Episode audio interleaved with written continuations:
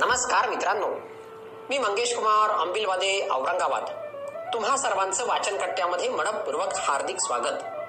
मित्रांनो मी आज वाचन कट्ट्याच्या माध्यमातून फारुख एस काजी यांनी शब्दांकित केलेली एक सुंदर परिकथा बोलक मांजर आणि निळा जादुई मासा फक्त तुमच्यासाठी घेऊन आलोय.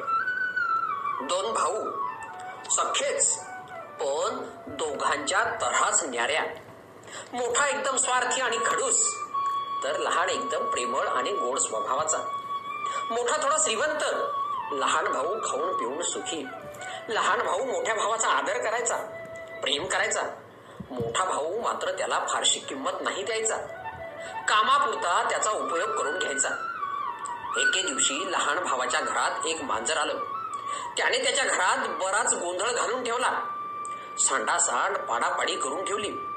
मांजराला वाटलं आता मालक आपल्याला मारून टाकेल. पण आपला लहान भाऊ ठरला प्रेमळ. त्याने त्या मांजराला आपल्या घरातच ठेवलं. त्याला छान गायला शिकवलं. नाचायला शिकवलं. मांजरही त्याच्या घरात खुश होतं. लहान भावाने मांजराला आपल्या खांद्यावर बसवून एके दिवशी बाजारात नेलं. तिथं काही व्यापारी होते. एका व्यापाऱ्याने विचारलं हे मांजर कशाला घेऊन आला आहेस? विकायला आणला आहेस का? नाही नाही शेठजी. विकायला नाही. हे गाणारं आणि नाचणारं मांजर आहे.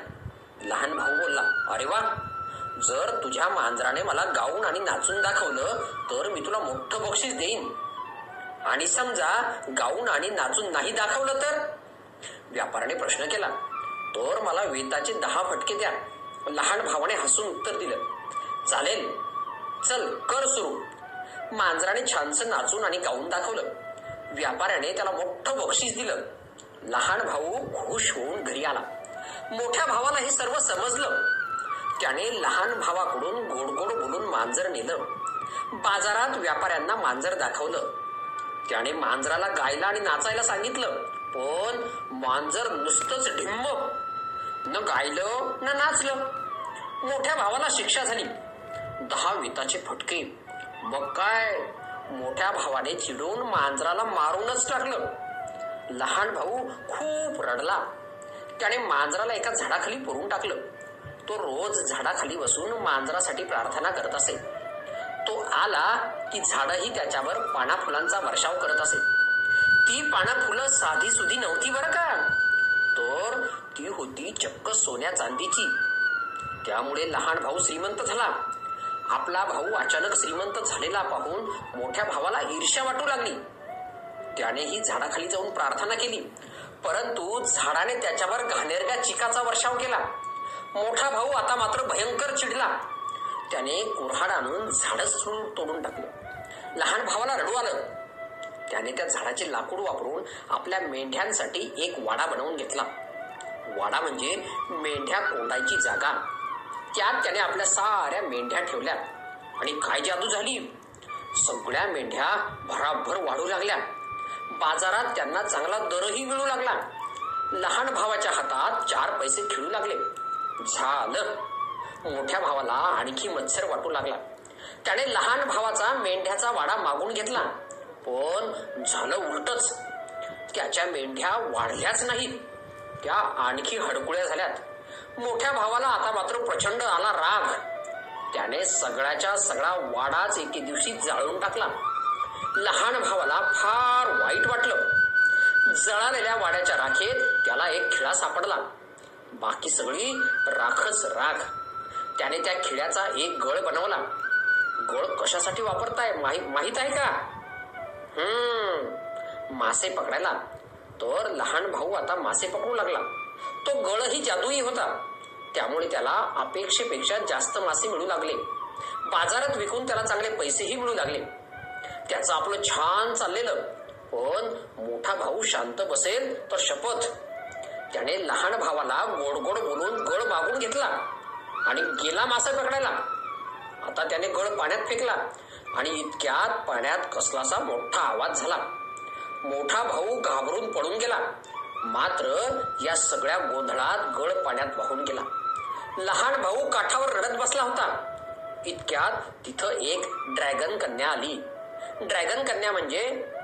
हम्म ड्रॅगनची मुलगी. मला मदत करा. माझ्या बाबांच्या गळ्यात तुमचा गळ अडकलाय. त्यांना खूप त्रास होतोय. तुम्ही तो काढून द्या. माझ्या बाबांना जीवदान द्या. लहान भाऊ मदतीसाठी गेला. ड्रॅगन कन्येने त्याच्यावर फुंकर मारली. आता तो पाण्यात जाऊ शकत होता.